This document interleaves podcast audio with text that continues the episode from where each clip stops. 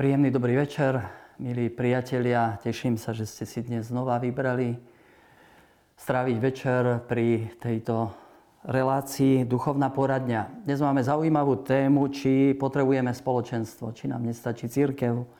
A tak si môžeme vypočuť hneď prvú otázku, ktorú nám poslala Zuzana v audioformáte. Pochválený bude Ježiš Kristus, Otec Zamkovský. Počúvam o rôznych hnutiach a spoločenstvách v cirkvi. Pýtam sa, či ako katolík nestačí byť členom cirkvi? Alebo treba ešte patriť do nejakého hnutia alebo spoločenstva? Samozrejme, že stačí byť členom cirkvi. Otázka je, mm, ako vnímame církev. V podstate aj církev je spoločenstvo. To nie je organizácia, je to živý organizmus, po Ducha Svetého ehm, Duch Svetý spája učeníkov, tých, ktorí uverili v Krista, ten oheň, ktorý zostúpil, vietor, ktorý sa zjavil na Turíce, je neustále v srdci církvy a, a horí a pohyňa církev. Je to hnutie, je to spoločenstvo. Tak to Boh zamýšľal a my patríme do, do takejto církvy. E, v dokumentoch Vatikánskeho koncilu Lumen Gentium sa uvádza, že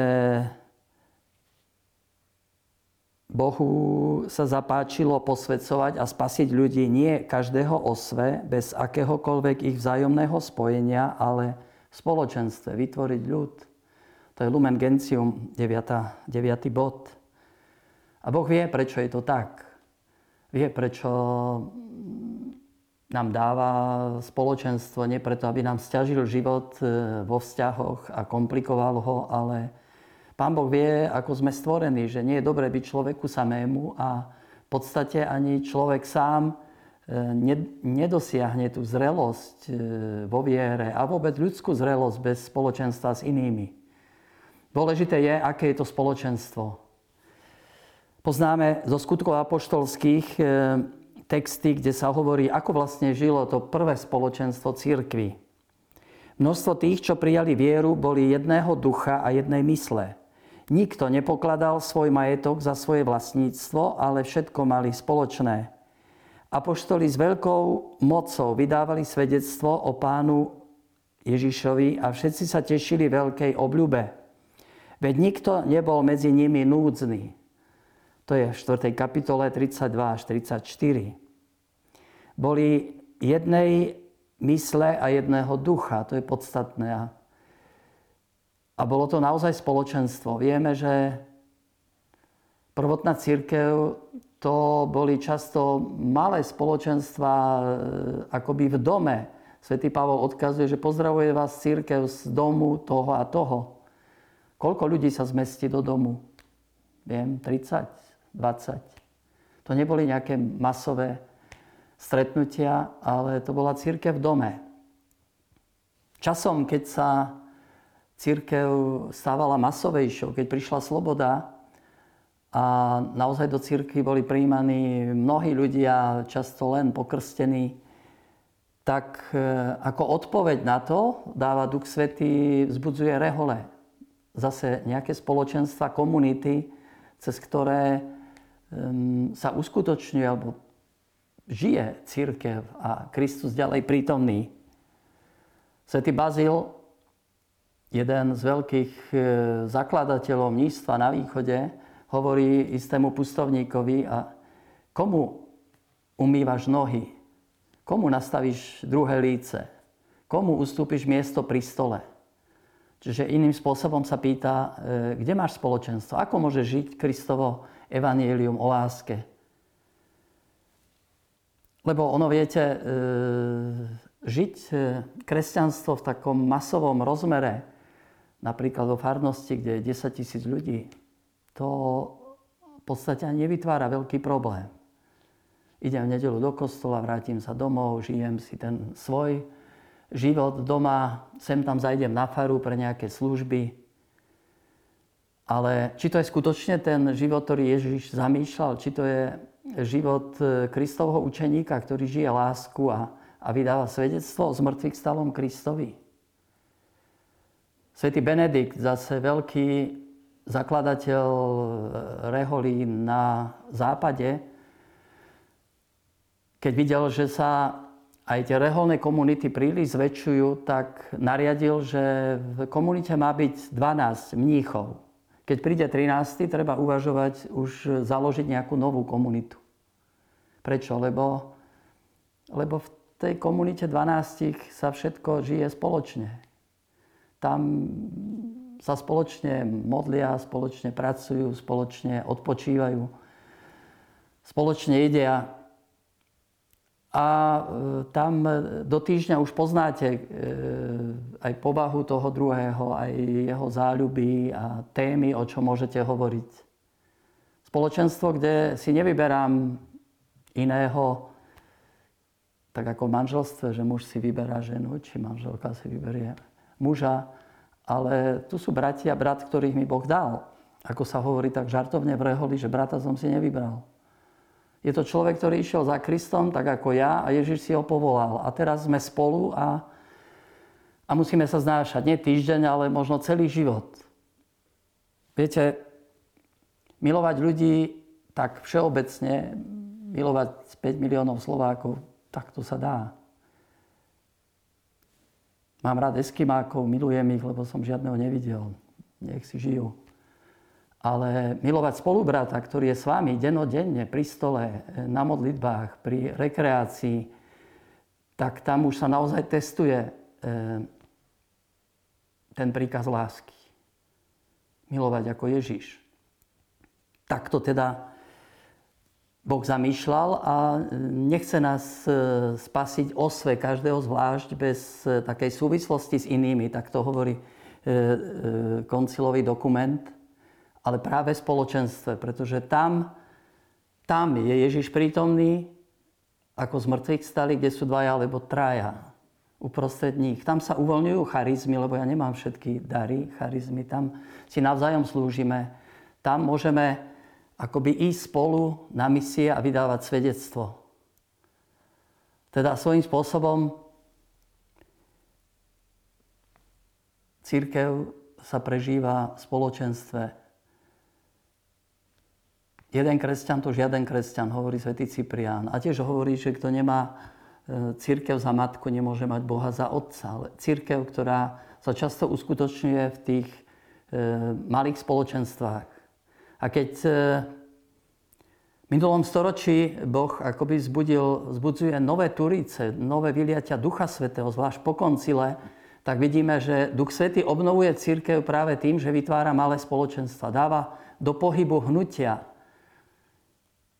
rôznych e, foriem, pokoláre, e, hnutie obnovy v duchu svetom, oázy a liturgické hnutie, biblické hnutie a povoláva ľudí do spoločenstva.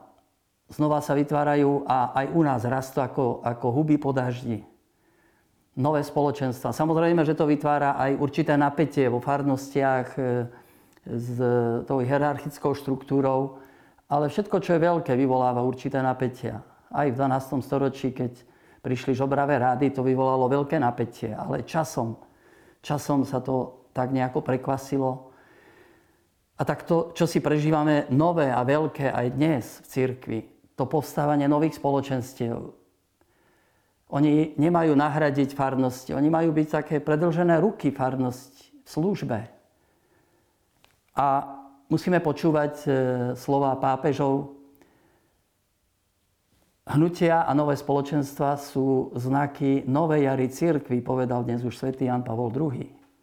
A pápež Benedikt často pripomínal, že budúcnosť církvy je v malých spoločenstvách, ktoré budú osadené vo svete. Nebudú zo sveta, ale budú, budú žiť vo svete, ale budú žiť tú blízkosť Krista a budú takou soľou, svetlom pre svet. Tak či potrebujem spoločenstvo?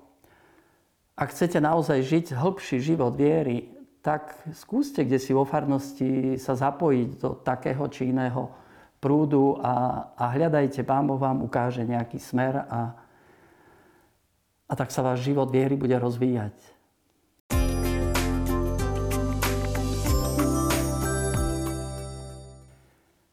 Milí diváci, môžeme prejsť teraz k druhej otázke, čo sa týka spoločenstiev.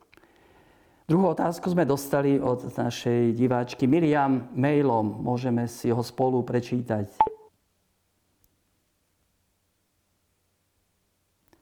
Pozdravujem do duchovnej poradne. Má možno trocha špecifickú otázku. Vedeli by ste mi poradiť nejaké kresťanské spoločenstvo pre mladých, do ktorého by som mohla chodiť?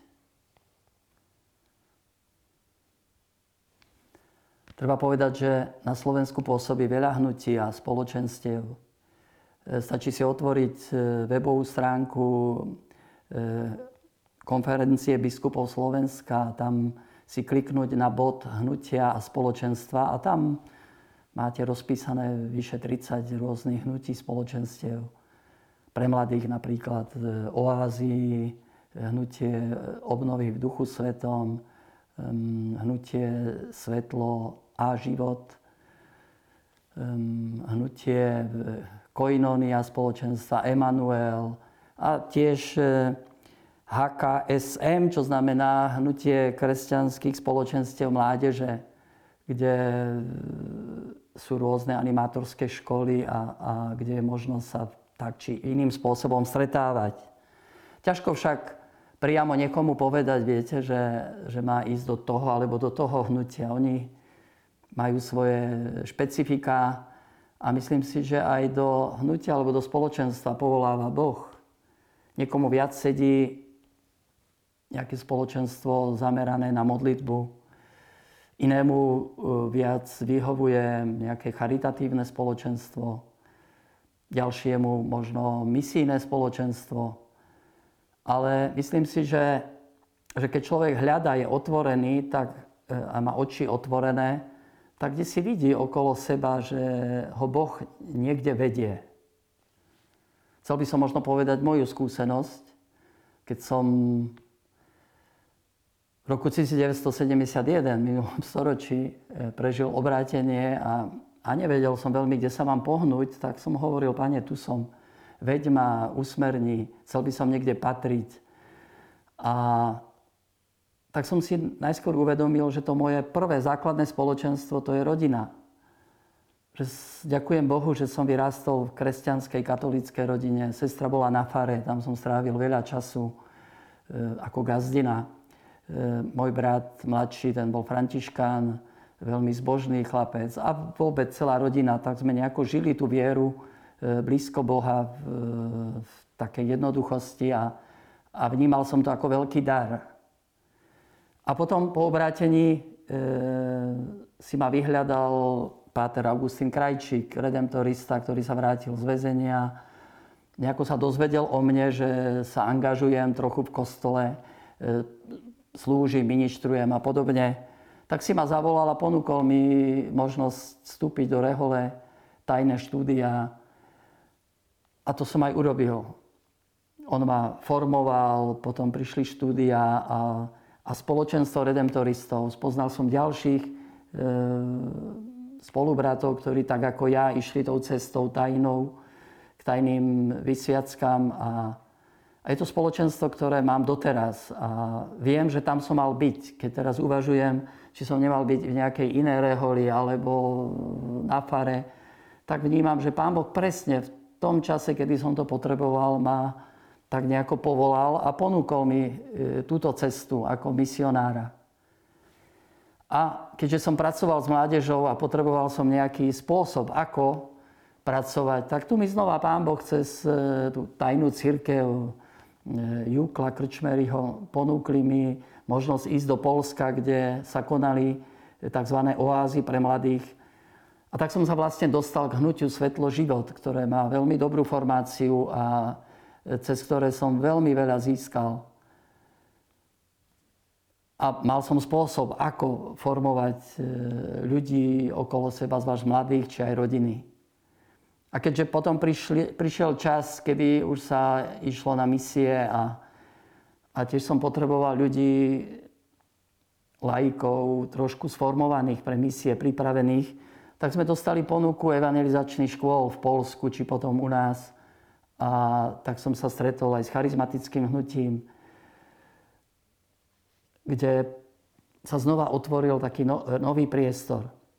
Všetky tie hnutia, musel som to nejak v sebe spracovať, ma neoberali o to moje základné povolanie byť e, reholníkom, redemptoristom, ale určitým spôsobom to obohacovali. A tak postupne vlastne sa sformovalo aj u nás e, v Podolinci pri kláštore spoločenstvo Rieka života, misijné spoločenstvo, o ktorom môžem tak úprimne povedať, že je to moja láska, môj kríž.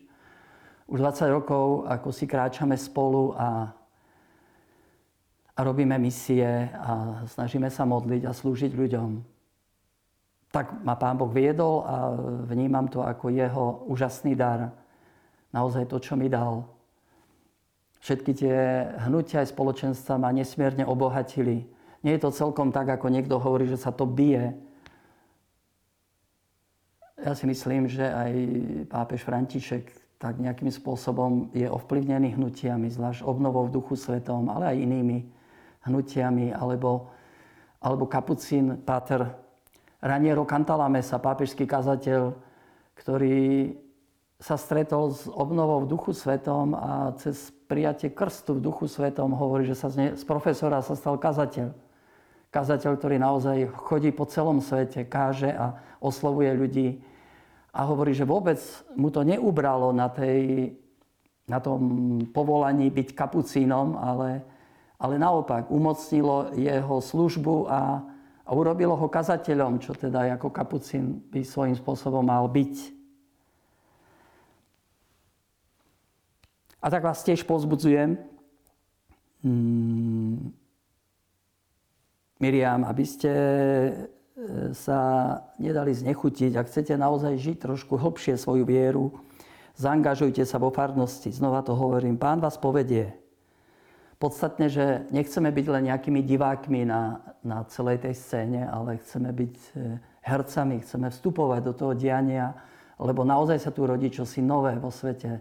Církev sa obnovuje cez hnutia spoločenstva a, a my sa do toho môžeme zapojiť. Aj vy starší nehovorím, že to musia byť len nejaké nové mládežnické hnutia. Je tu rodina nepoškornenej, sú tu ružencové spoločenstva, bratstva, rôzne tretie rády. Dôležité, aby ste sa stretávali, aby ste vieru komunikovali, lebo naozaj, aký máme problém niekedy hovoriť o svojej viere. Vieme hovoriť, viete, o počasí, o športe, o politike, o církvi ešte tak viac kriticky, ale ale keď mám povedať niečo o svojej viere, ako prežívam modlitbu, ako stretávam Boha, tak e, jednoducho sme kde si bezradní. Ako by to bola len moja privátna vec. A takto dnes potrebujeme, aby sa ľudia neuzatvárali do seba, nežili vo svojich takých e, imaginárnych svetoch, ale boli navzájom pre seba povzbudením a, a vedeli zdieľať svoju vieru. Pán vás povedie a určite vám pomôže nájsť spoločenstvo, ktoré vám bude vyhovovať.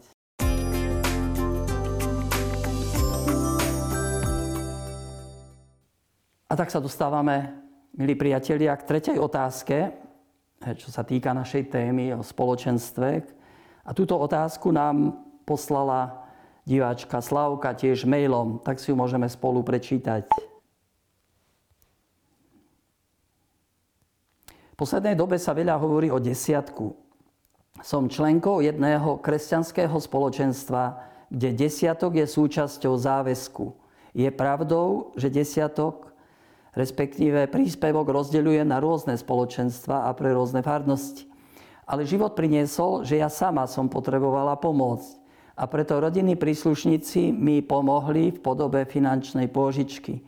Teraz nastala v mojom živote veľká dilema, Mám naďalej dávať desiatok alebo najskôr splácať pôžičku rodine. Veď aj v knihe Sirachovcovej 29. kapitole sa píše Požičaj svojmu blížnemu, keď je v núdzi a zasa na svoj čas vráť pôžičku blížnemu. Tak, myslím si, že, že požičky máme vrátiť. Tak nám to hovorí Božie slovo, ale tak nám to hovorí aj určitá slušnosť. Keď sme si požičali, že máme to svojím spôsobom vrátiť. Čo sa týka desiatkov, treba povedať, že je to predpis starého zákona, ehm, ktorý tak ako viacero iných predpisov starého zákona, napríklad e, obriezka alebo, alebo nie je zbravčové meso, kresťanov neviaže pod nejakým ťažkým previnením. Ale to neznamená, že kresťan nemá byť štedrý a nemá sa deliť. Veď e, čítame v druhom liste Korintianom 9, 6, 7, Veď kto skúpo seje, skúpo bude aj žať. Kto seje štedro, štedro bude aj žať. Každý tak, ako si umienil srdci. Nie z donútenia, lebo veselého darcu miluje Boh. Dávať je lepšie ako prijímať. E, tiež sa to nachádza kde si vo Svetom písme. A nakoniec prispievať na cirkevné e, záležitosti, na potreby cirkvi, farnosti, misií, je to jeden z piatich cirkevných prikázaní.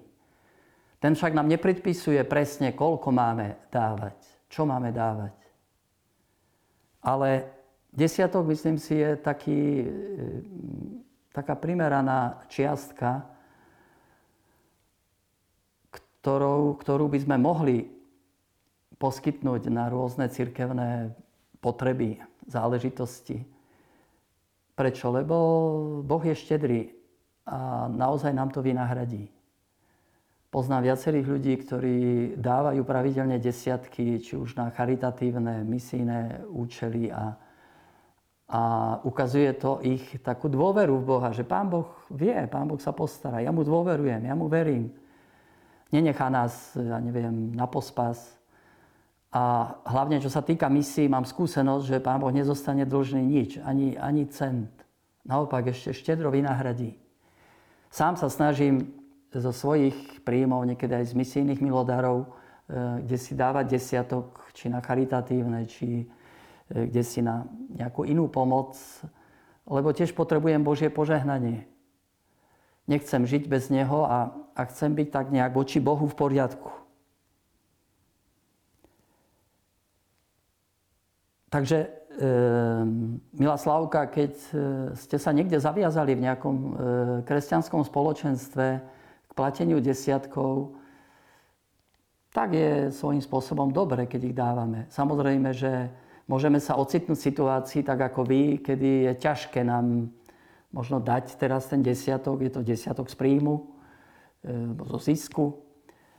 A a niekedy sami potrebujeme pomoc. E, vtedy by som videl, že by ste sa mohli porozprávať s odpovednými vášho spoločenstva a povedať o vašej situácii, ako sa to dá, dá riešiť.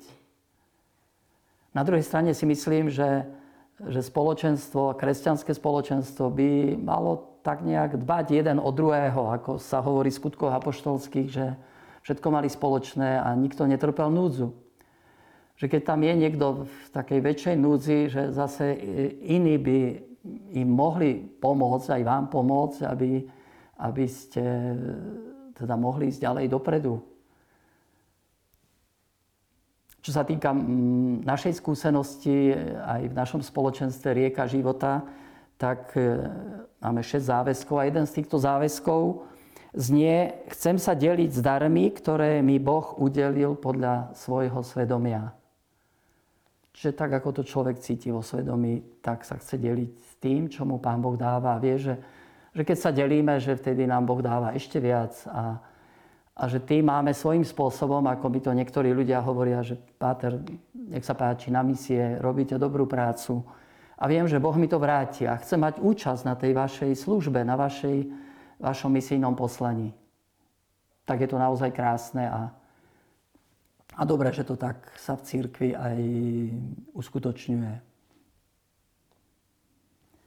Na záver celého vysielania je dobré, že patríme do spoločenstva církvy, ale je dobré, keď už patríme kde si do užšieho spoločenstva, kde sa navzájom poznáme, slúžime si, pomáhame a tak nejak spoločne dozrievame k Bohu, ktorý je krásnym spoločenstvom Najsvetejšej Trojice, Otca, Syna i Ducha Svetého.